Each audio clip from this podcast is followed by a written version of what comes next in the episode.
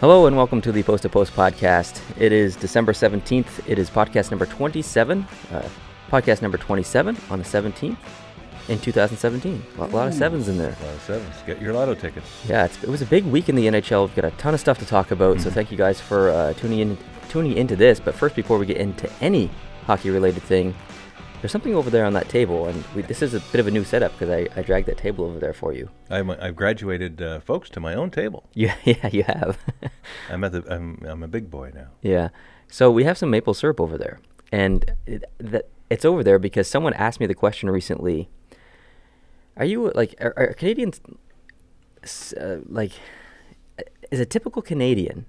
Do they have they do they actually have Canadian maple syrup in their household? Like would a, would a typical Canadian have maple syrup in their house, or is that just like a myth and like say like you know just a typical Canadian thing? And instead of responding, I thought I'd just show you. We've got three different kinds of maple syrup in our house, Mhm. and uh, if you want to take them through what they are and show them, Sure. This is the real deal maple syrup. This comes out of a tree, a real tree. Yeah. And it's sold in a jug like this in a lot of different stores. So it's probably something that's not too unfamiliar to the average Canadian viewer, and even some American viewers. I've seen maple syrup at the Walmart in Epping, New Hampshire. yeah, So it's not just Canadians, obviously, but uh, in New England, northern New England in particular, New Hampshire, Vermont, maybe upstate New York, definitely Quebec in Canada, and to a lesser extent New Brunswick, maple is a big industry. There are a lot of maple harvesting operations that use automated pipes from the trees that Oh, go yeah. to a boiler and all that, and it's a big part of uh, uh, the spring, usually around March. Warm days and cool, crisp nights are best for trees to pump out their maple sap, and Yeah. uh, maple syrup's a big deal. It's a necessity. It's, I think it's one of the five official food groups, uh, as far as I'm concerned. yeah, oh, absolutely. Every Canadian has to like maple syrup, but uh, we got all kinds of different Yeah. ones there. We have your standard Aunt Jemima uh, pretend maple syrup. Yeah, typical. So it, it's, it's they can't call it maple syrup because the maple people get upset. So Yeah. it's called syrup. But we all know It's the same same reason that uh, the almond people can't call it almond milk anymore because the milk people got upset. now they just have to call it uh, dairy inspired Yeah. almond drink or something. And you know, there was another crazy thing back in the day. I think it was, if I'm not mistaken, in Quebec in particular. If you made margarine, you couldn't make it yellow because the butter people got ticked off that you didn't want to pass off margarine as pretend butter. You know. Yeah. Anyway, people get all antsy about that. We also have a little bottle of a glass bottle from the Steve's Maples Company. That's over in New Brunswick. Now, this particular bottle is using artificial sweeteners, but they're using real maple taste in it. So. Yeah, it, it says maple taste, and I will say that that packaging looks like the more authentic uh, packaging for maple syrup. However, it's a bit of a sham because it's not true Yeah. maple syrup. Now, when I was a kid, uh, we would buy maple syrup in the store, uh, harvested in Quebec, and it would be in a can. In a can. It would be like in a tin can. Well, like a tin can, but like a large can, like you'd get like Varathane or something in. You know, it was a rectangular can that was maybe you know, 10 inches high, and it was blue and white on the outside with pictures of trees, and it had a screw on top. Okay. And and the, that's where the real maple syrup comes from. I was a kid Hmm. growing up in Montreal. We would go out into the townships or into the Laurentians for sugaring off parties in the spring, where Sugaring off parties. sugaring off parties where you would go to a, a maple production facility and they would have and, and they're a big deal you go there now you can buy uh, a whole day long package where you get a meal you get multi courses and you get all kinds of maple products for dessert you get maple appetizers before you even eat Wow. because it's not just maple syrup there's maple candy there's maple Oh, yeah. bars that are like a chocolate bar Yeah. and the pièce de résistance for me was when they took the hot maple sap or syrup just coming out of the boiler. Yeah. You'd go outside and they would pour it on the snow in a long string on the snow and it would instantly turn to gooey. Like it would not freeze, but it would harden. Right. Then you take a popsicle stick and you put it down on the maple syrup and you roll it up and you end up with basically a maple flavored popsicle Okay. and then eat that. It's a there's nothing like it on the planet. It's amazing. Interesting. It's amazing. It's that this is not where this conversation I would go. I thought. No. but it's very. It's interesting. I'm glad. I, glad you told me that story. That's a story I'd never heard before. so Yeah, yeah. Cool. All right. Um, let's set the maple syrup aside, and actually, let's not not. By the way, not a sponsor for any of that maple syrup, and not a sponsor for these chips. but these Stacy pita chips, fire roasted jalapeno, these are amazing. If you like spicy anything, you need to get these. They're they're at the level where they're not too too spicy, but they're they're like they're just at the right excuse me they're just at the right level of spice where you can eat the entire bag in one sitting and not need to die. You just have to clear your throat. Yeah. uh, okay. Anyways, let's get into the hockey because there's a lot to talk about, and I don't want this podcast to be turning into let's talk about Ottawa every week. But seriously, Since we're here, I- it, every single week there's something out of Ottawa to talk about, and Ottawa fans probably don't like that because it's entirely been negative conversations. because first there was the losing streak, and then there was the Karlsson quote, and then there was the Melnyk quote, and then there was the Canada 100, and then there's what Melnyk said at the Canada 100, and there's all kinds of stuff to talk about Ottawa. Yeah. Uh, but I- it's we would not be doing our job. Not that this is a job, but we would not be. Uh, we not we would not be doing our job if we didn't talk about it because everyone else is talking about it and stuff. But we need to do our part and have the conversation as well and give our opinions. Uh, so that's what we're going to do. So just recently, Melnyk spoke to the media about, and he was asking hard questions, and he said that the possibility of relocation is not off the table. If things go bad as far as the arena and stuff, uh, the new arena, then relocation could be an option for him. He said he'll never sell the team. He said, I'm never going to sell the team, but I'm not going to rule out moving the team. And Ottawa fans lost their minds, and I don't necessarily blame them. Mm-hmm. Justin and I made a video on Post to Post called uh, Eugene Melnyk, Friend or Foe, and this was back in early March, I think. And so, like, the issues with him saying things he shouldn't necessarily say has been going on for years. Mhm. So I, I'm not shocked that he said that, but it's it's really frustrating. And and Ottawa Senators fans actually got hashtag Melnyk out trending on Twitter in Canada. yeah. So And it's not about the truthfulness or untruthfulness of what he's saying. It's it's not that he's saying anything that's factually incorrect. yeah. It's that he's saying things he should not say. Well, I think any team has the possibility of relocating outside of the original six. And we all know that. Maybe. So you don't need to say it. yeah, yeah, and, and yeah, we all know that it's not something you need to say. Yeah. And him saying it, just number one, it makes him look terrible. Yeah. It makes him look irresponsible, and it makes him look almost cocky, like he is the be all end all. And we're going to talk about that a little later too, because he did an well, actually, you know what? We're going to talk about right now. Right now, right he now. did an interview with Tim and Sid. Um, I think it was the day before, so it was like Friday on on the Tim and Sid show, obviously. And he he had the attitude that he was the sole reason why the the Canada 100 or the NHL 100 uh, game what happened in the city of Ottawa. He he said, uh, you know, I was able to bring this game here, and when he said that, I'm like, hey, does he really think that he is the sole reason behind the, why this game is happening in Ottawa? I think anyone who knows the real deal knows that he was everybody's second choice. Montreal was the first choice to host this game and to have all these events because the league was born in Montreal. And Montreal just does not have an appropriate outdoor venue. Well, that's what. It, well, that was my understanding when they were originally discussing the idea, Mhm. because and they did they they, they admitted they wanted to have the game in Montreal first. Yeah. and obviously uh, Ottawa is just as good as Oh, sure. location, and, Climate-wise. and, it, and it turned out fantastic. Yeah. like, uh, but it it's for him to say that it's just there's just a level of cockiness with him, Mhm. and he's just an arrogant person in general, and it's really frustrating.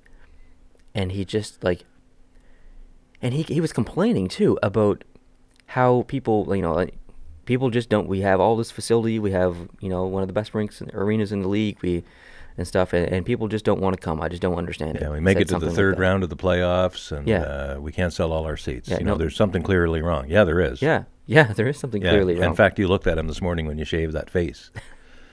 eugene melnyk has zero accountability Mhm. zero he he never takes responsibility for anything and he he actually complained about the media too and this was in a different conversation with someone else he said uh, I, i'm constantly bombarded by inappropriate questions and hard like hard questions. Like well uh, y- yeah that's your kind of your job. Like it if you want to make yourself available to the media you need to expect these kind of questions. Some owners don't even talk to the media.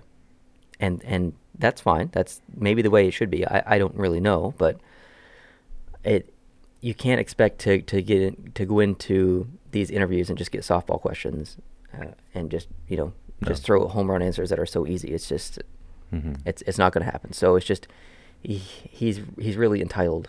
I, I feel like Yeah. If, if anything, you need some media training. You don't always have to ask answer the question that they ask you. In fact, most trained people learn how to not do that. totally.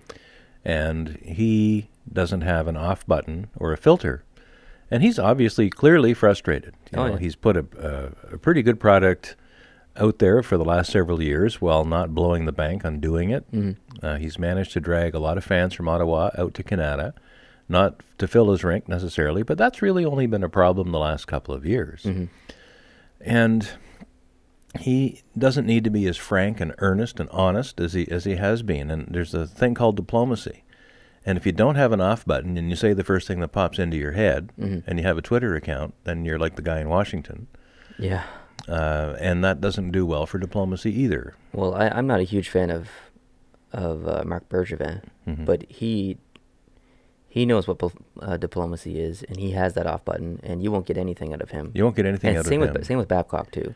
Yeah, and even Dorion, like who actually is the you know is is uh, Bergevin's colleague in Ottawa, Yeah. his you know compatriot, and then you go back to Montreal, and, and Melnyk's uh, colleague or his peer would be Jeff Jeff, Molson, Molson, yeah. and Jeff Molson has all kinds of grace and all kinds And- of, of knowledge of when to be appropriate. And he spends a lot of time with the media, a lot, maybe more than anyone else in the league. He's yeah. I mean Montreal's a hotbed for hockey. it, it's the hottest hockey market on the planet, and it's a team that's not doing well. And if anyone's getting tough questions, it's Jeff Molson. Mhm. And Jeff Molson even spends the time to, to answer ques- questions fans via the internal uh, Montreal Canadiens PR. Like if you Mhm. go to the to the Canadiens website, there'll be videos on him where he sits in his office and he just answers questions from people, and then they upload it on YouTube. And I, I think that's pretty cool. Uh, But he knows, like you said, he knows how to answer the questions, and some some owners don't. Like uh, Eugene Melnyk does not. Obviously, we just discussed, Mhm. and the owners in Buffalo. Forgive me, I, I- their names escape me. Uh, I think it's a husband and wife or whatever. But uh, And where? Buffalo. Oh, Buffalo. Yeah, no, Their right. owners are way too involved, in my opinion. hmm and in, in Montreal, uh, Jeff Molson desperately wanted this fanfare. He wanted the outdoor game Yep. if he could have got it. He wanted all that goes with it, and nobody puts on an event like Montreal to honor the the sport, the league, honor the other teams when necessary, and honor the fans. Mhm. Ottawa did a pretty good job of that last night. Uh, as we're taping this on a Sunday, the uh, the outdoor game was held last night, and they had several days of run up to it, and they did a pretty good job. But Jeff Molson wanted it and didn't get it because he just couldn't have it.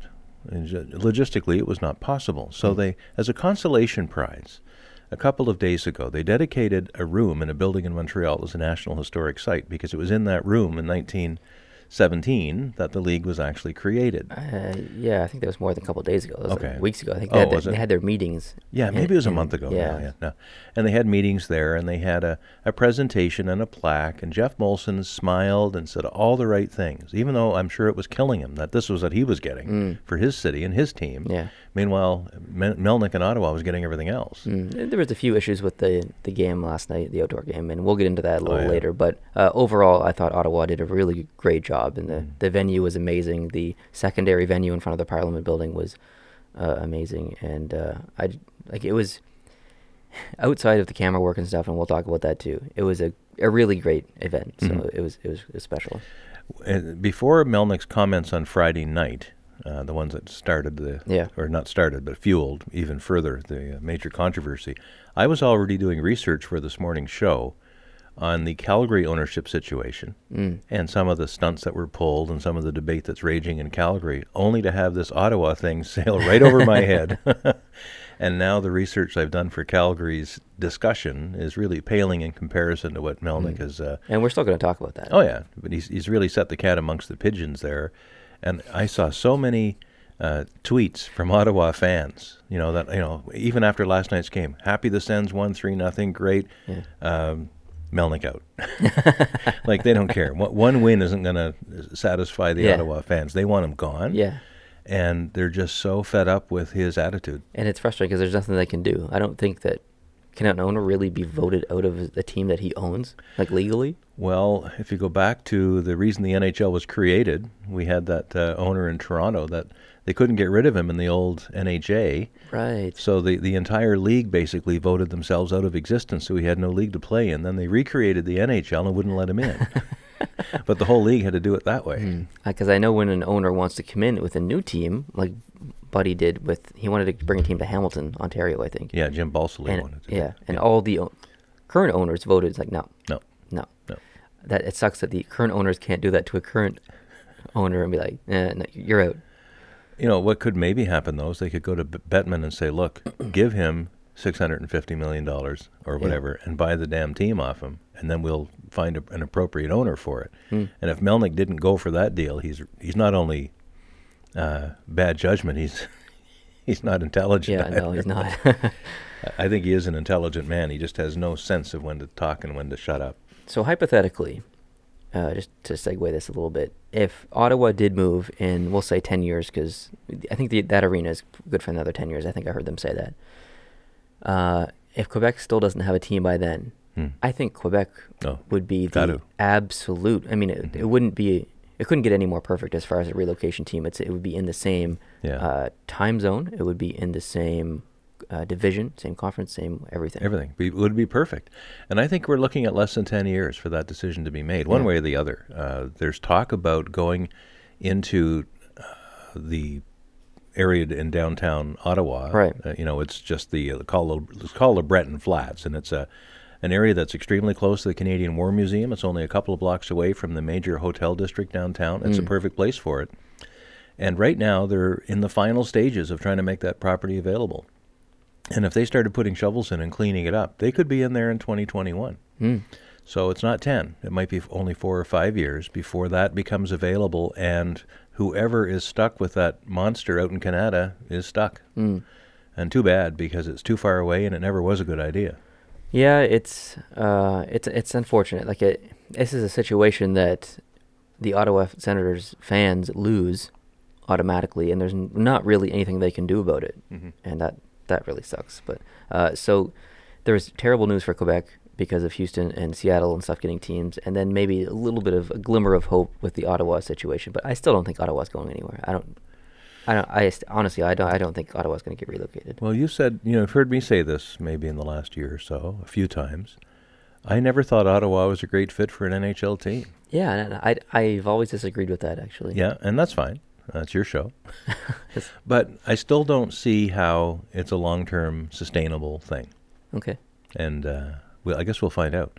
But if the team does not come into downtown in a reasonable time, time period at a reasonable venue, and I think I think that LeBreton Flats location is Mhm. just perfect. Like for instance, all of the people that live, hundreds of thousands of people live over in Gatineau. Yep. And right now, for them to get to Kanata, Oh, it's a it's a, nightmare. drag. They have to go through downtown Ottawa to get up to the 417 Yeah, and then say west. the, the highway there. Yeah. Now, if this was down on the LeBreton Flats, there's two major bridges from Gatineau that are right at the rink in 90 seconds. And there's there's other things that go into play here as to why the, there's attendance issues, like the whole Phoenix pay system within within the government, because there's Yeah, some people have blamed that, and, and I'm, I'm sure there's a bit of that, but I don't think it's. you don't think it's No, I don't. No. I don't.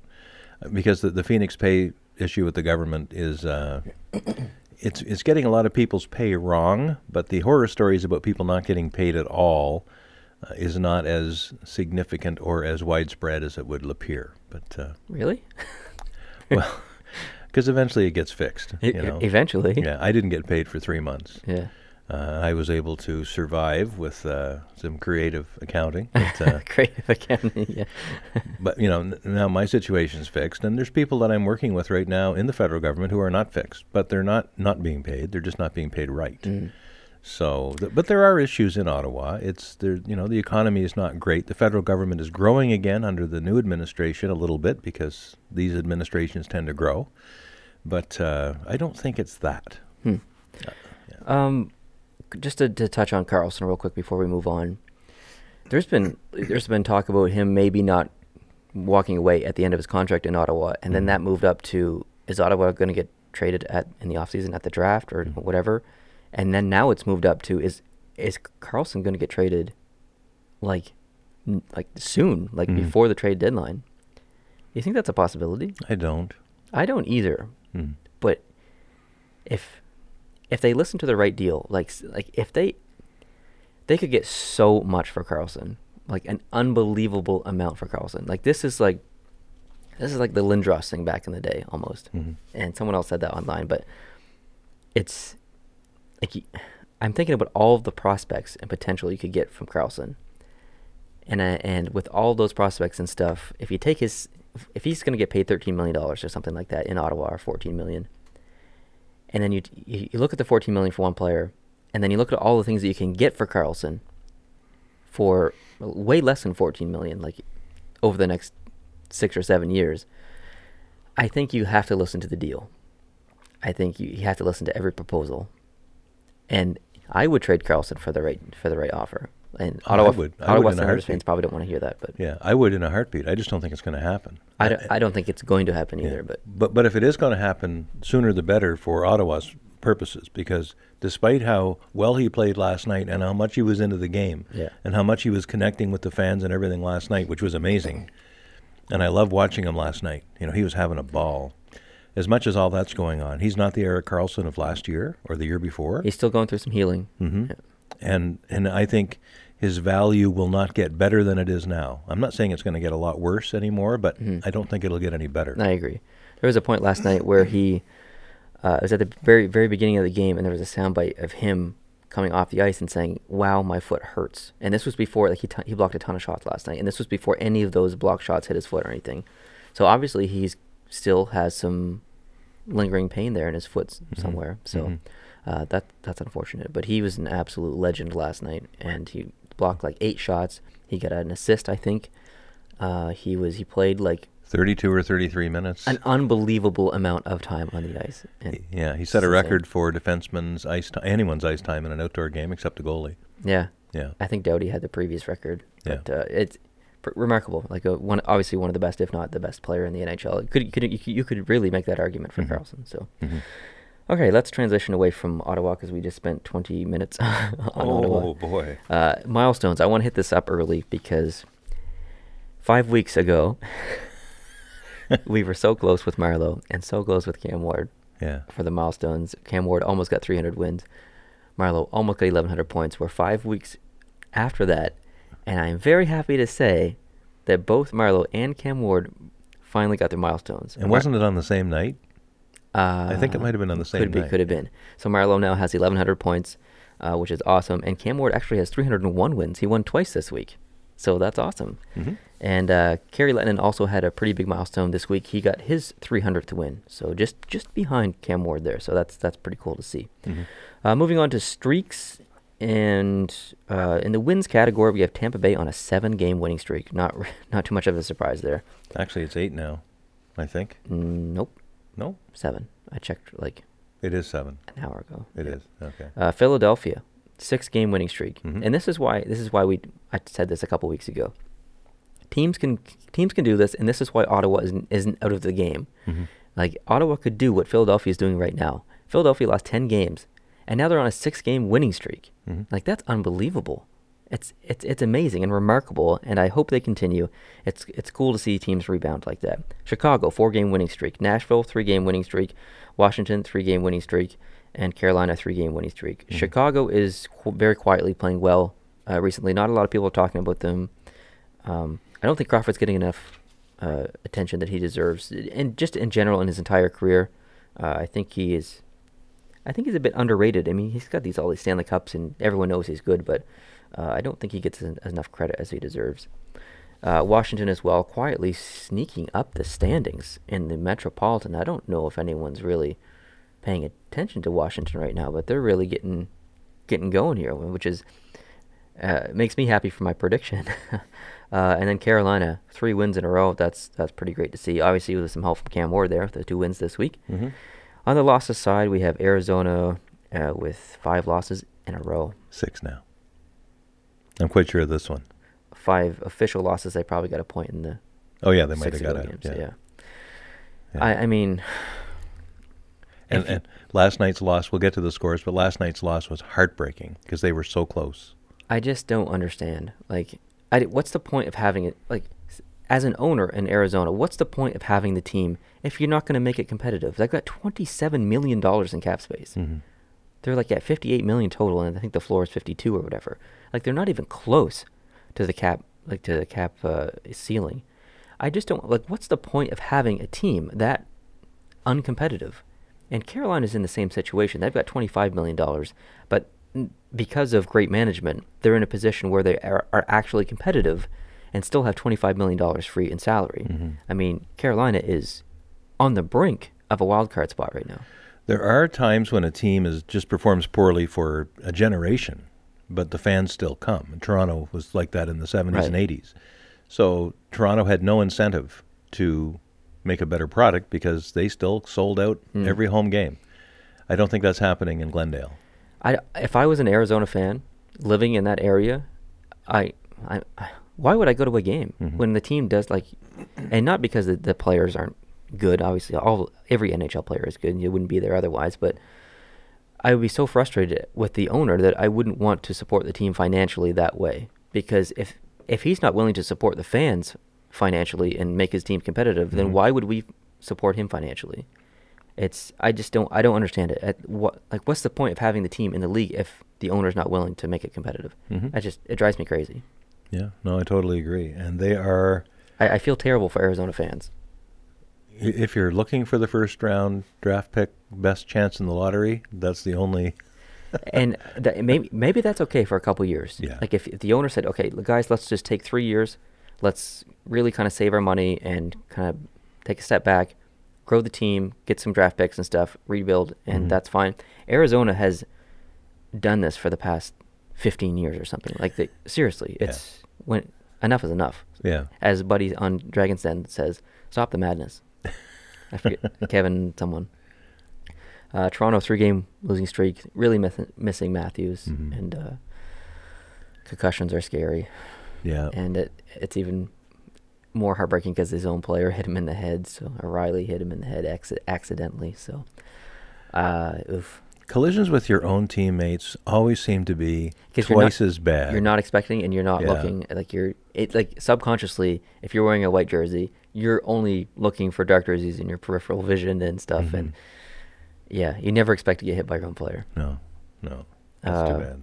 Winnipeg two game losing streak. Not not not much of a concern there, uh, because Steve Mason was in that last night. So just saying, just saying. Calgary two game losing streak. When most of your production, offensive production, is coming from Johnny Gaudreau, I think he leads like percentage wise, percentage wise from offensive production by one player compared to the rest of the team. I think Johnny Gaudreau is at like thirty three percent or something. It's the highest in the league or near the highest. Excuse me. I think that uh, there's a little bit of reason for concern there. I think he needs a little bit better supporting cast.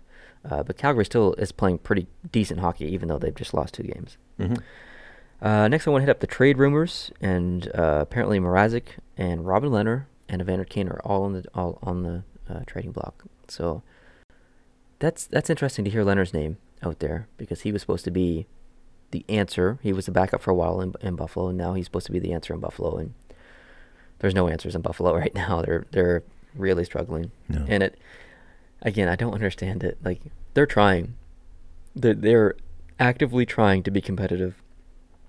On paper, they should be competitive. They should be around where maybe Philadelphia or Carolina is, and they're just not. Every year, like year after year, they're just not competitive, and I don't understand it. I don't Mhm. know if it's like the coaching staff, but they've changed that. I don't know if it's Something in the water. it's I don't like I don't I really don't I think it's a curse. I think it's a curse. I can't explain it. Uh, and then people are talking about an, an Ian Cole for Evander Kane swap. And I read that. I was like, that doesn't make any sense. And without even checking the cap, I'm like, there's no way that Pittsburgh is going to have enough room to make room for Ian Cole, or make room for Evander Kane, Mhm. because Ian Cole's making I think two million, Evander Kane's making 5.25 or something like that, and the Pittsburgh Penguins have, I think like 1.9 or 2 million free. hmm So Buffalo's going to have to retain some salary from Evander Kane. They're probably not going to do that. Maybe I don't know, but I just don't see that trade working out. I think Pittsburgh would have to give up more than Ian Cole to make that trade. So I don't see any any. Uh, um, I don't have the right word. There's no mustard in that in that deal. That's as Um, good as anything. The uh, let's talk about the Canada 100 game next. And we spoke about it briefly, I guess, earlier. But I'm going to say certain things, and then you tell me how you feel about them. Is that okay? Sure. How do you feel about the camera work last night uh, during the game? Absolutely terrible. What didn't you like about it? Everything. Everything. There. Next question. Uh, uh, to be more specific, though, I thought that uh, they had lots of cameras, and I thought they spent too much time proving it to us that they had lots of cameras. Yeah, they're showing off uh, quite a bit of toys. hmm They, they had the moving camera on the on the wire that you often will see now in football games, which was interesting. Occasionally, it's a toy. It had potential, but the technology or the engineering is just not there yet because Mhm. we saw this and it was very uneasy. It was frustrating. And it didn't have the right perspective for the power play and stuff. It was just No, I just didn't like it during the game. Yeah, for a lot of the time they'd show the power play from the other end of the ice or from the other end of the ice. Like Yeah. it, it, they didn't show it from the side where you're used to seeing things, Mm. right? And uh, the switching of cameras was just absolutely awful, as usual. It was the same bozos in the same Yep. truck that just did the game last Saturday night that we whined about. Switching the cameras 2 seconds too early or 2 seconds too late. hmm Constantly. And you knew it was going to be bad when they announced ahead of time that uh, just as the national anthem is concluding, we're going to get a fly past from a CF-18 fighter jet. I have that written down here. from, too. from Bagotville, Quebec. And, and Neil and I are both like on the edge of the couch, like, oh, okay, here we go, here we go, here it comes. Yeah. And of course, they switch to the camera as you can hear the plane approaching as the national anthem is winding down. You hear the plane approaching, and you think, okay, here it comes. And they go to the camera that's up, mounted up high over the stadium, which is good, but it's underneath an overhang. yeah, it's in like an apartment complex on a deck or something. So as the plane goes overhead, the camera tries to follow it, and just as the plane ticks on his afterburners and makes a nice little light show as he tries to power away, the plane disappears behind the damned overhang. yeah. You see like maybe half a second of the plane or a maybe, second. maybe. And like of all the cameras they had available, Yeah. every single camera in there, they go to the one that does not have a view of the plane when it goes overhead. Yeah. I, These people are absolute idiots. CBC, TSN, Sportsnet. If you need you need a quality control person, you need a camera angle quality control person. I can be that guy for you. if you're looking for someone, I'm available, and I would be good at the job. I promise you, I would be good at the job. It if it's not me, someone has to do it. You know what they could do for quality control? I just just this is just dawning on me, and it's very cheap. They could hire you, which I think would be a great idea, Thank you. or they could get a cat, Oh, a cat in a cage. okay. Mount the cat in the cage in the hockey arena, and agree to take whatever shot that that cat is looking at. Whoa, The cat's going to be looking at the coolest thing going on. The cat's going to follow the puck. that's true. Anytime there's something neat going on, the cat's going to be watching it because that's what cats do. They watch Yeah. things, right? they get distracted and they yeah, Yeah. they, it's like a laser. So, so put a sensor on the cat's nose or something. Whatever the cat's nose is pointing to, pick that camera Mm, I I completely with that same agree. shot. So get a cat. Ca- have a cat in each corner, and then just yeah, I, I love it. it. There you go. Okay, um, the music performance. How do you feel about that? Terrible. Bon Jovi and someone else. I don't know. it wasn't Bon Jovi. I don't know. Bryan Adams. It was Bryan Adams. Same Adams. thing. Yeah. Um, I, but just before we leave the camera thing, just one other thing that Okay. just drove me crazy.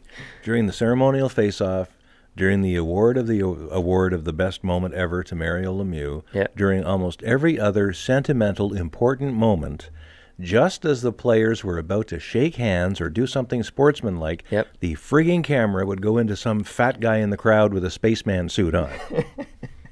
And you're allowed to say that because you're fat too. yeah. Yeah, it uh, it was it was really frustrating because especially during the the Lemieux Lafleur handshake where Mhm. Lemieux got the painting or the illustration of himself. Uh, we, everyone was waiting for the handshake and for them to connect. Yeah. And immediately, Just as they boom. start reaching for each other, the f- fat guy in the crowd. Yeah. Too much, way too much crowd. yeah, way too much crowd. And it uh, uh, during a whistle, or uh, sorry, like during like when there's not something else, when there's not something going on on the ice, like when there's a replay and you want to see, don't show it then. Don't show the crowd then. Mm hmm we want to see the replay. When there's something, there's a ceremony on the ice, show the ceremony. We don't want to see the people. Mhm. I want to see the people pre- pre-game, intermissions and stuff. I want to see people in their costumes and their jerseys and whatever. Speaking of jerseys, five, five jerseys I counted from in the entire game last night of the new jerseys, like the, the jerseys that were in the game last night between Ottawa and Montreal. Five people bought those jerseys and wore them.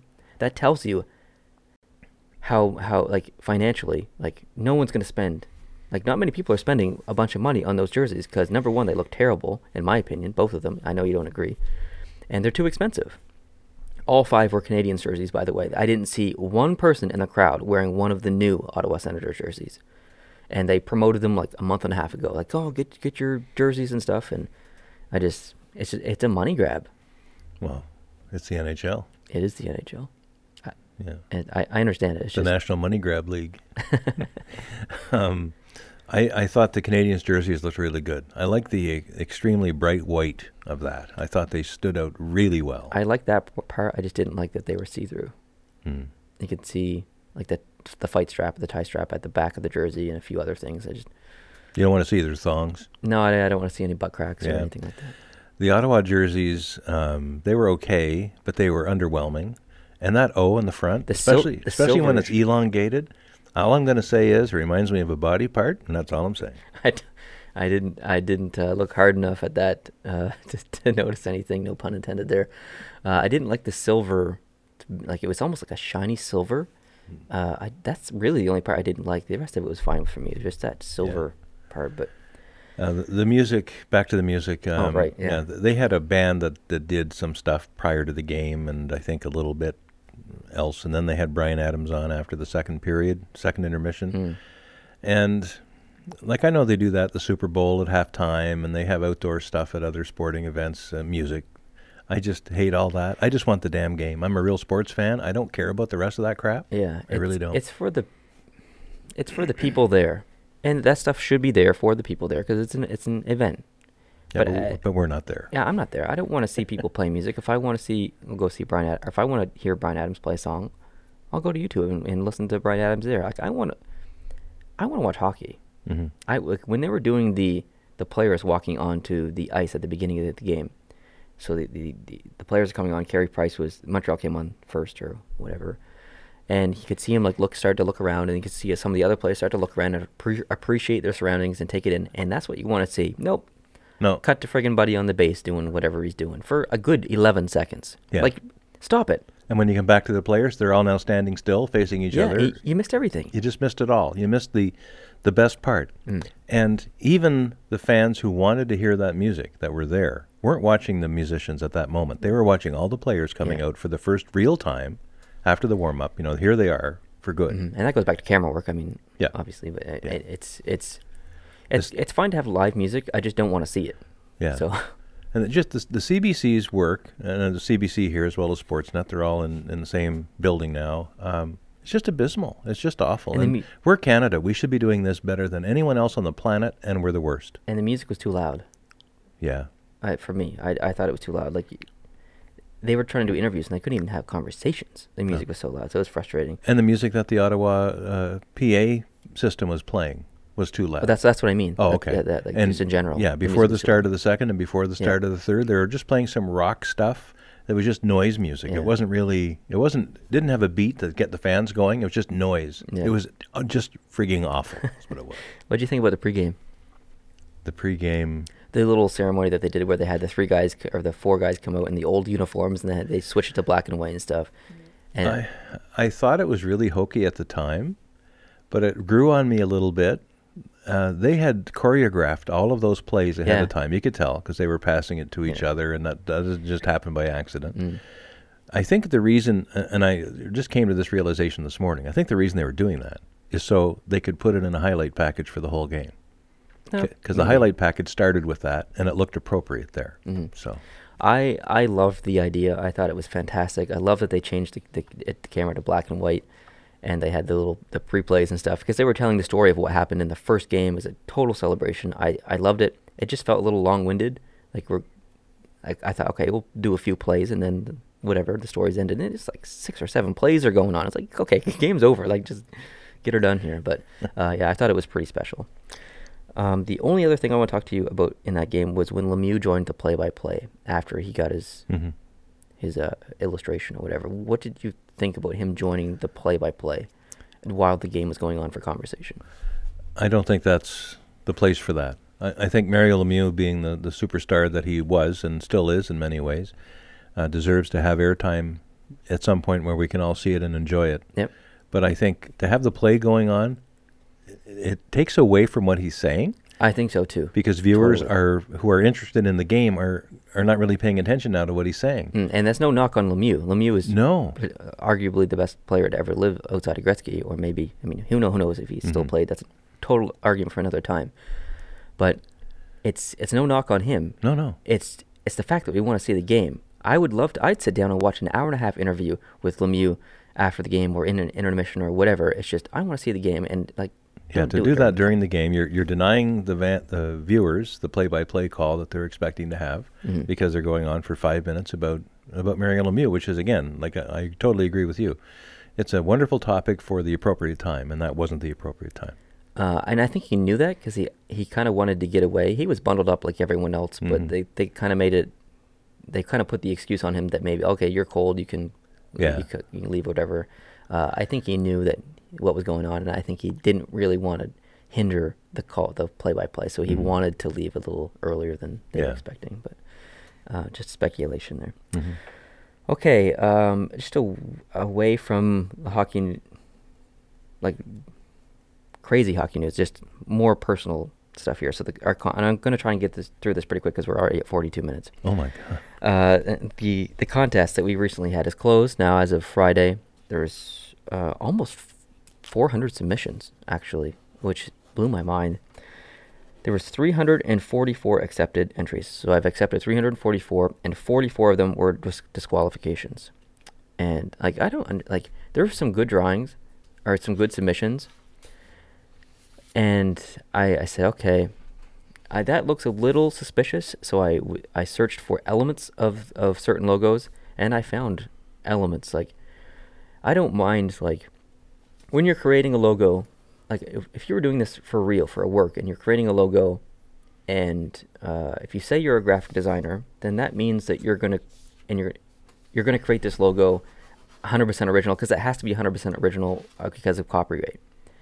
If you say you're a graphic designer and you take copyrighted artwork and you submit it as an official logo and claim it's yours, that's like don't don't don't do that. Don't like I can take elements and make thumbnails and stuff because I'm not making something that's going to be sold or copyrighted or anything. I'm mashing up artwork for whatever. I'm not Mhm. making anything official Yeah.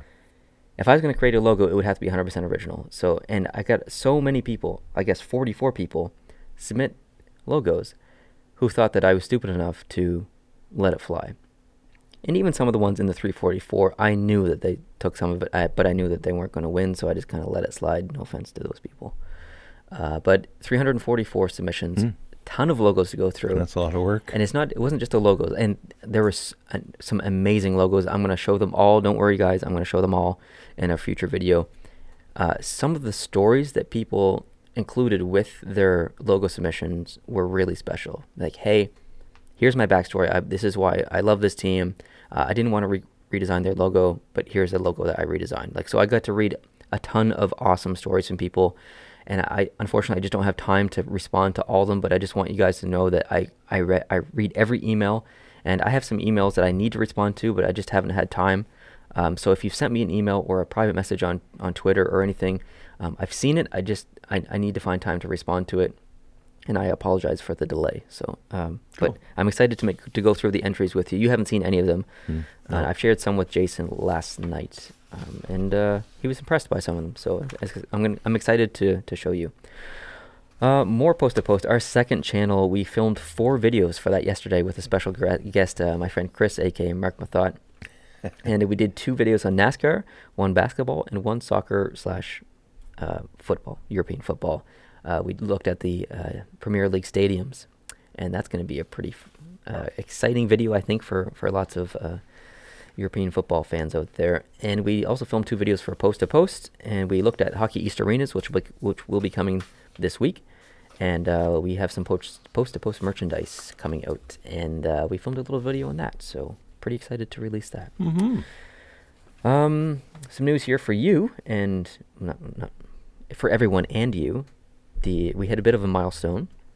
The Oh. Post to Post podcast passed sixty thousand views, uh, combination of downloads, audio downloads, and views on YouTube. No sixty thousand. So it's pretty cool.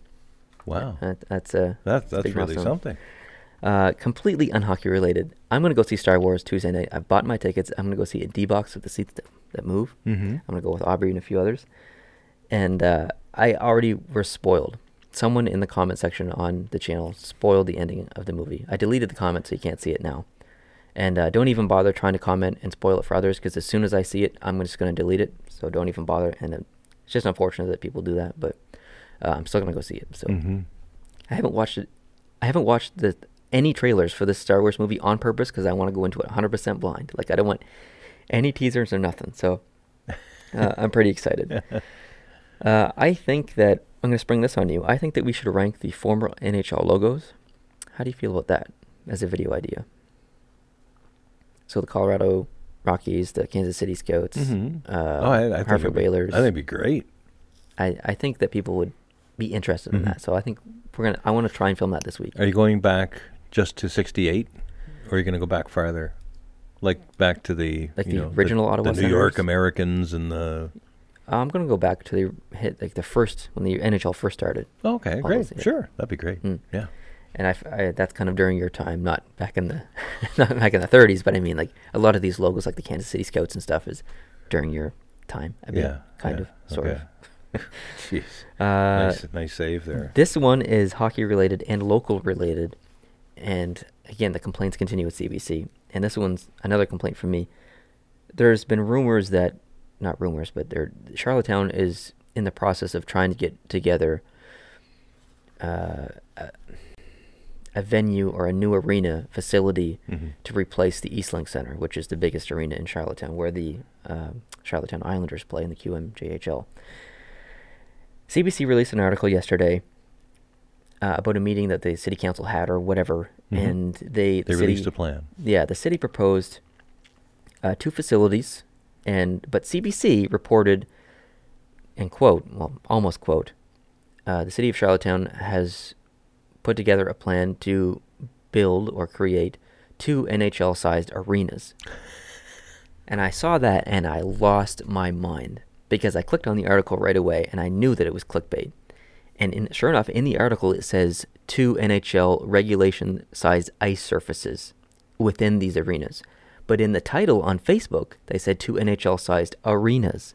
Arenas is not ice surface. Arena is the arena, the entire thing, the seats, the ice surface, the roof, the walls, everything. When you say NHL sized arena in Charlottetown, two. Two. Two NHL sized arenas in Charlottetown. That's clickbait. I'm not okay with that. And it's just, it's not okay.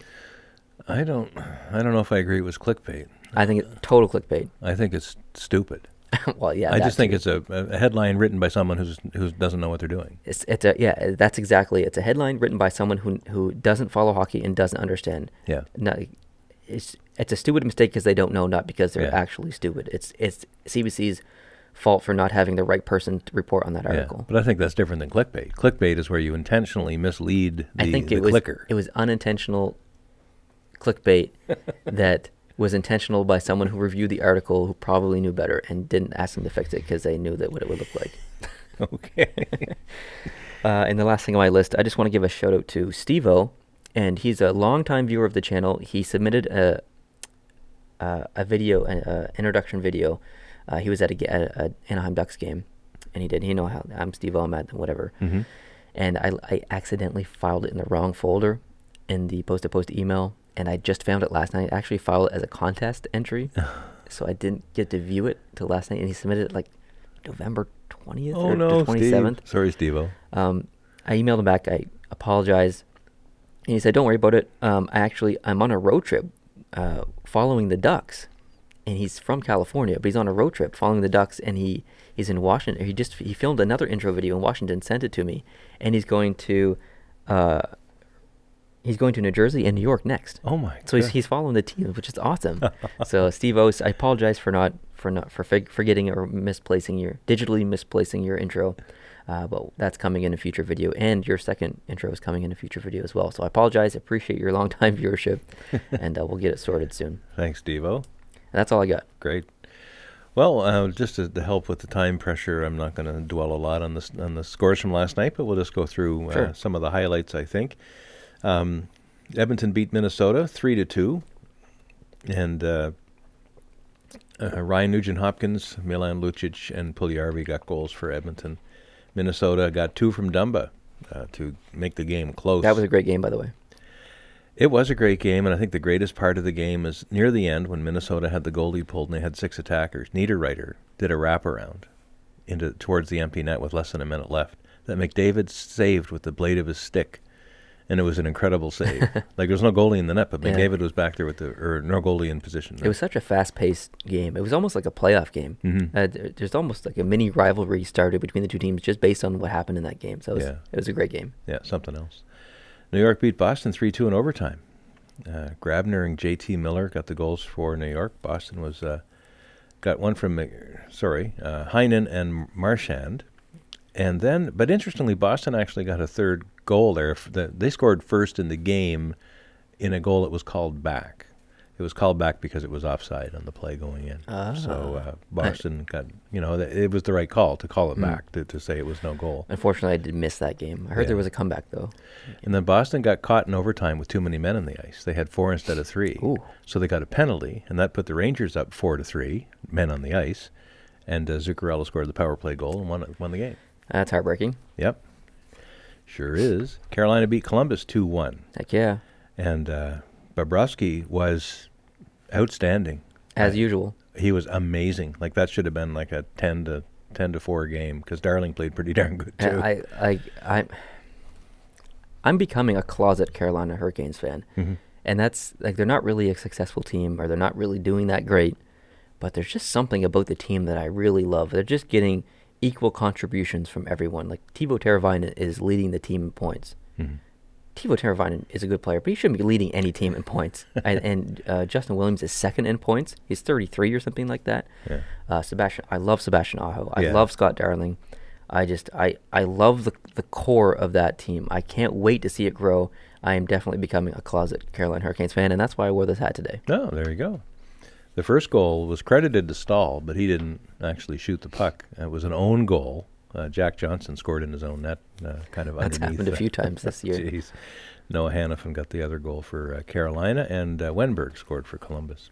Philadelphia beat Dallas 2 1 in overtime. Uh, Gostisbehere got both goals, including the overtime goal. Wow.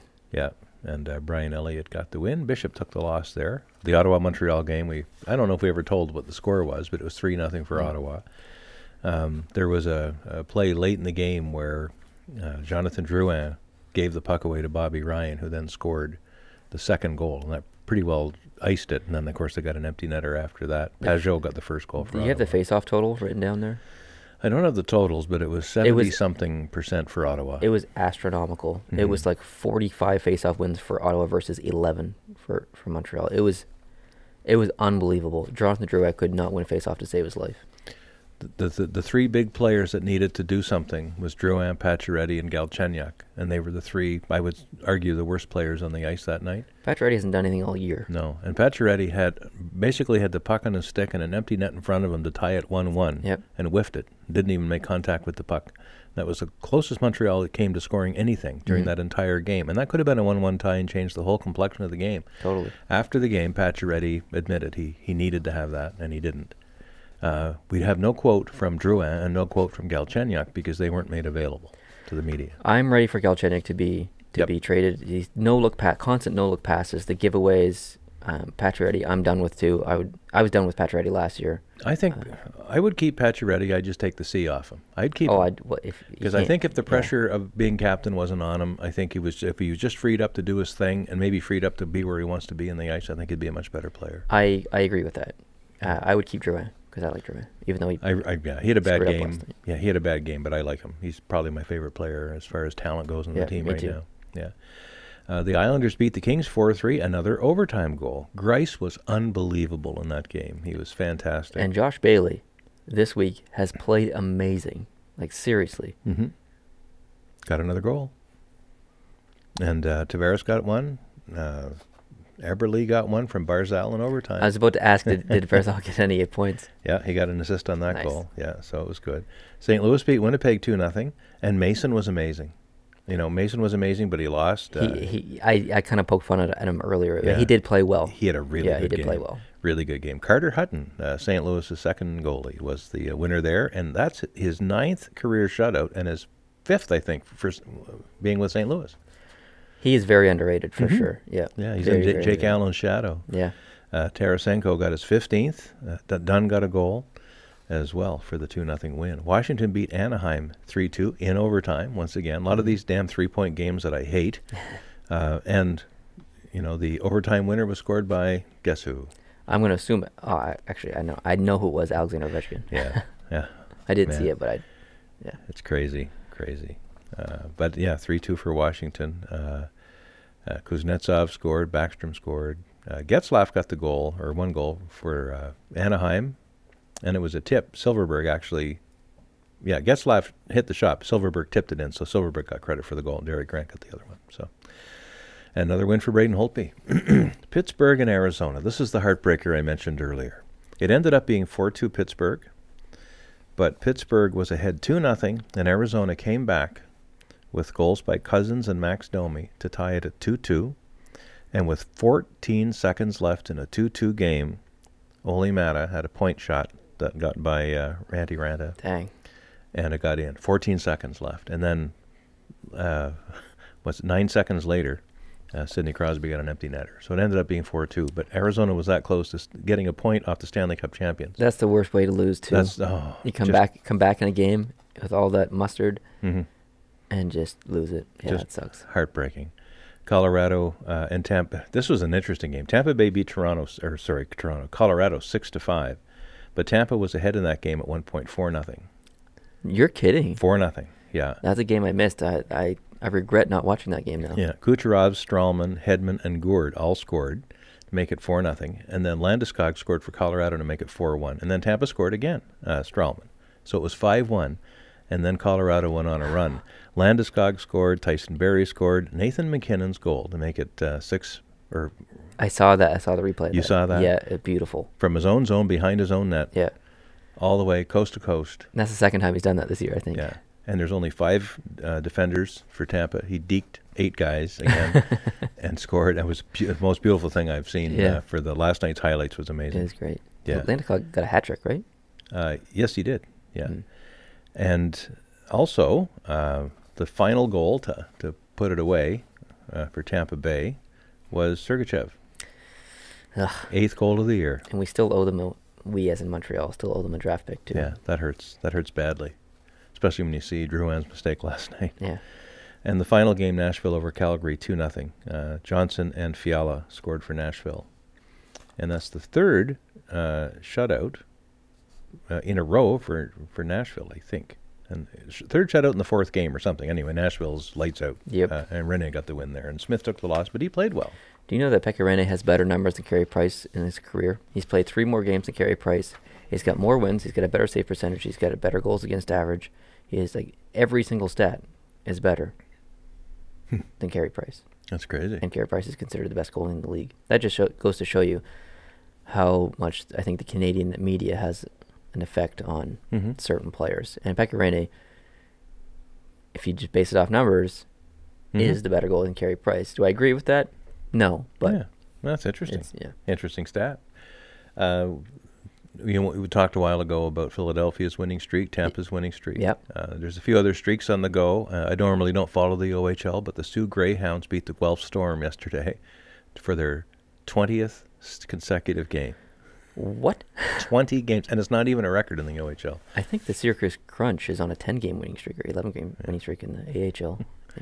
Yeah, so uh, the record is 25 straight games, Kitchener Rangers back in 83 84. But uh, so they're only five games away and they're playing lights out.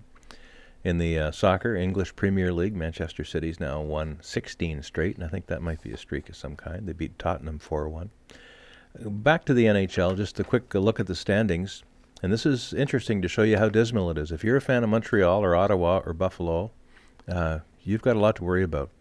Because in the Atlantic, Tampa Bay has 50 points and they're plus 18 in my system. And they're, they're on a seven game win streak. Toronto is next at 41 points and a plus seven. Tampa Bay's not getting caught. No. Not getting caught. No. Boston is next. Uh, they still got a point uh, yesterday, so they're 35 points and a plus five.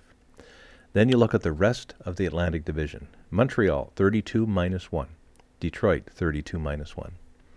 Ottawa, 29 minus 2. Florida, 29 minus 3. Buffalo, 23 minus 10. So there's five teams in the Atlantic that are that have fewer points than they have games played. Yeah. In the Metropolitan Division, there are none. That doesn't surprise me. None. Washington, 43 points and a plus 9. New Jersey's 41 points and a plus 9 because they have games in hand. Yeah. Columbus, 41 points and a plus 8. And then you got the Rangers, Islanders, Pittsburgh, Philadelphia, and Carolina that are all in the pluses. Remarkable. It is. Remarkable. Central Division, almost all the teams are in the pluses. Nashville, 46 points. St. Louis, Winnipeg. And you talked about how well Chicago was doing, you know, quietly working their way yeah, up the just standings. recently, yeah. Right now, with my plus minus system, they would be tied for a wild card spot. Ah, and but in fact they're outside of the. In fact, they're outside because Dallas is ahead with 38 points and Chicago has 37 Mm. points, but Chicago has a couple of games in hand. exactly. Yeah. Yeah. Uh, Pacific Division, the Kings are, are out in front. The, the Vegas Golden Knights are only two points behind, and they actually have a better plus minus. The Kings are at plus 10 with 44 points, but Vegas holds two games in hand, and they got 42 points. Hmm. So there you go. Crazy. Uh, then it's the Sharks, uh, Ducks, Calgary, Vancouver, Edmonton, and Arizona. Uh, who do you think's leading in uh, points right now? I would assume Stamkos. It's not. It's Kucherov. Wow. Same thing. Three three points more now. It's 46 to 43 over Stamkos. They've become the same person. Yeah, yeah. In goals, Uh, Vetchin, uh, nope. Well, yes, he's tied. Sorry, he's tied. Kucherov. Yeah, 23. Plus minus, No idea. Stralman, 24. Schenn and Schwartz are Yeah. tied at plus 23. 20, Yeah. yeah. Um, goals against average. Goalies. Aaron Dell, 1.75. He's now played 12 games. Next is Vasilevskiy and Crawford. And uh, their save percentage is that same three ranking Yeah. in that same order. Wins, Probably Vasilevskiy. correct, 21 now. Holtby's next with 19. And shutouts, Oh goodness. Bobrovsky. yes, four. Well done. Thank you. Full marks, full marks. I didn't cheat either. Yeah. I promise. Interesting thing happening on Tuesday afternoon. The 19th of December, Tuesday afternoon, coming up this coming week. The night that I'm going to see Star Wars. The night that you're going to see Star Wars. This is going to happen in the afternoon before you even have to go to Star Wars. All right. I mean, it better, better be good. You're hyping this up. It's going to be hockey. There's a hockey game Tuesday afternoon. There's a hockey game Tuesday afternoon. What, really? Toronto and Carolina in Toronto. Why? It's because the 19th is the actual 100th anniversary of the creation of the NHL. The Toronto Maple Leafs are playing a home game wearing the Toronto Arenas jerseys, Oh, right. I, heard, I heard about this. and it's a kids' day. They're saying that rather than play it at night, which is a school night, why not just cancel school altogether in the afternoon or, or play hooky? So they're they're setting up the game for two o'clock Eastern, three o'clock our time on Tuesday, so they can fill the rink with as many kids as possible, and have this celebration. I would not want to be there. No offense to anyone with kids or kids in general, but I would not want to be in that arena. Sorry, Yeah, but that's good. For, that's great for them. That's that's pretty awesome. yeah. It's cool for them to do that as a city and as a team. It's special. It is special, and it's a, you know, it's for Canada. Like Vegas has had the odd Friday afternoon game, you know, during the week just to try it because it works in baseball. It's been working in baseball for over hundred years. I would love it if the NHL had more afternoon games during the week. Mhm. That would be amazing. Yeah. Uh, anyway. Oh, sorry. Just I have a question. Yeah. Hypothetically, if the Toronto, uh, the city of Toronto got a second NHL team, do you think they'd be called the Arenas, as a, as to pay homage to the original Arenas team? I don't think they would because the name is confusing Yeah. to an, someone who's not familiar with the history behind the name. Yeah. Because you play hockey in, in an arena, why are they called the Arenas? Like, Yeah. It's just a weird thing. because back then probably most of the games were outdoors, you know. And, hey, guess what? We're going to advertise the fact that we actually have an arena. So we're, we're, we're going to call our team the Arenas. That'd be like you know the uh, the New York stadiums. Yeah. Yeah, no, probably not. But now the St. Patrick's, you know, because the arenas became the St. Pat's and the St. That's Pat's true. became the Maple Leafs. Maybe the St. Pat's, but even then, And those St. Patrick's jerseys are nice. yeah, they are very nice actually. Yeah. Alrighty. Um, just very quickly touching on the Calgary situation. Yes, I- I was hoping for yeah, this. because we mentioned it with Ottawa and uh, referred to it that Yeah. I did doing some research with Calgary. Uh, Eric Francis, writing in the Calgary Sun on the 12th, uh, which was last week, he basically said that he expected the Calgary Flames to be in Houston within the next three years. Whoa. Yeah. That is a very bold statement. It is. And what he was accused of later, I guess, by Kent Wilson in The Athletic, is essentially carrying water for the Calgary Flames ownership, who are trying to put as much pressure as possible on the city of Calgary to uh, come across with Ooh. not only an arena, but all kinds of things. I didn't realize this, but when, when the negotiations were going on and they were talking, Calgary didn't just want the arena. They wanted the parking lots. They wanted, you know, the gate from other things that would happen there. They wanted all kinds of extra stuff, more than just hockey revenue. So, anyway, that was his column. But the guy from the Athletic, uh, Kent Wilson, basically called BS on that and took his Calgary Sun column apart, paragraph by paragraph, you know, with italics and then regular print, italics and regular print, and he just bored a hole in them Whoa. and it was really, really good. And he, he concluded at the end that everything they were saying from the Calgary ownership was just a tactic to leverage the city of Calgary, just like Mario Lemieux leveraged Pittsburgh back in 2008. Oh, I remember that. Yeah. And he used a quote from Lemieux as part of his article, just to prove his point. And Lemieux said this We had to do a few things to put pressure on the city and the state, but our goal was to remain here in Pittsburgh all the way. These trips to Kansas City and Vegas and other cities was just to go and have a nice dinner and come back. I think Edmonton did that as well a couple of years ago. Sure. They went to Seattle, I think, just for a good steak. yeah. A filet mignon. Um, last Thursday night, the Vegas Golden Knights won a game, and they became the team to attain 20 wins in the fewest number of games for any expansion team in the history of the NHL. Awesome. Yeah. That's fantastic news. I think, I don't, by the end of the year, I don't know how they're, they wouldn't be considered the best expansion team in the, NHL of all time. Like, I, I'm, maybe there was some back in the day, but any recent expan, ow, any recent expansion team, Yeah, uh, I think they would blow the record out of the water. yeah. Did you see or hear about Johnny Gaudreau's shootout goal that was disputed by Bruce I Boudreau? did, and people wanted me to make a video about it. Did they? Yeah. Did you actually see the goal? Yeah, I did. Yeah. I think it was at first I thought this this can't be good, but when they explained that the puck continued in forward movement, even if he didn't, even if he switched to start skating backwards, the the puck continued to gradually and slowly move towards the red line when he finally waited waited out the goalie long enough to flip it Mhm. over him. Uh, I guess it's a good goal. Even regardless of the rule, I thought it was a good goal. Mhm. I yeah, I didn't uh, I didn't think it deemed uh itself a, a video review by us. So Yeah. it's hard to make those videos too because we can't legally show the footage without the NHL getting all cranky pants at us. Yeah, we don't want that.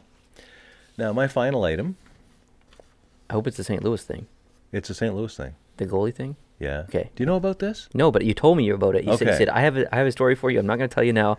I'm saving it for the podcast. It's about St. Louis and the goalie, and I'll leave it at that. Okay. So Whew. I've been waiting for it. So this happened back uh, a week ago last Tuesday. It would be like December the eighth or whatever. Yeah. was, uh, so I or last Thursday, sorry. I it happened prior to our last podcast, but it was uh, not on my radar. So Okay. I, I picked up the story a couple of days ago. There's a young guy, and his name is Tyler Stewart, and he lives in St. Louis, and he's lived there all his life. He's 25 years old, Okay. and he works in the family business, which is a vending machine company. Uh, it's called Cardinal Vending, Okay. and his dad owns it, and his job is to fill vending machines. You know, putting soda cans in the soda machine, as or pop, as we'd say in Canada, and chocolate bars and whatever else. That's his day job. The family has always been a big hockey family. He went to his first St. Louis Blue games, Blues games when he game when he was two. His parents took him, and, they, and by the time he was three, he could recite the names of all the players. You know, he was just all in about hockey. Mm.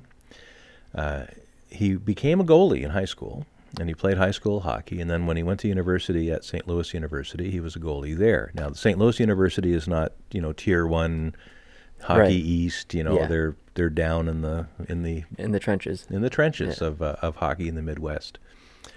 And because he was a local goalie talent, he occasionally would be called by the Blues to do some practice goaltending, you know, in, in team practices or scrimmages Mhm. or even the Black Aces kind of thing. So uh, he's not signed, he's not, you know, he's not part of the team or anything like that. And he plays in a gentleman's league. Yeah. That's his that's his regular gig for hockey. So he keeps his hockey gear in the car uh, all the time. And they have season tickets. Oh. Uh, He's had season tickets for years. He's only missed one game this year. So he was at the arena in St. Louis, section 313, seat number three, and he's sitting there, and his phone rings. And uh, the, oh, I guess uh, before the phone ring thing, I'll, I'll go back. Uh, early on Thursday, Carter Hutton took a puck off his foot during a morning skate. hmm So he was doubtful, and they were going to assess him later on. So now we're going to set it up. okay. Okay, Jake Allen's going to be the starting goalie. He Yep. was going to be anyway. But Carter Hutton now is hurt. Right. He's sitting up there in his seat, and the phone rings. hmm Where are you? Oh, I'm up in section 313, uh, where I usually am. Do you have your gear with you? Uh, yeah. Could you come down and get dressed and go out and do the warm up? Because we don't have a backup goalie. We've called uh, Ville Husso up from San Antonio, but his plane won't get here in time. Ooh. And his flight ended up being delayed even further. Ooh. So he gets the call. Can you take the warm up? He calls his wife, who's a nurse and was asleep because she worked night shift. Right. You won't believe what's going on. so she screeches and grabs his mom. Somehow they pick, you know, the two of them come and they they occupy the seats. Oh, cool. The season seats. Well, he goes downstairs and gets dressed. And uh, so this is the mother who brought him since he was two years old Yeah. to these games.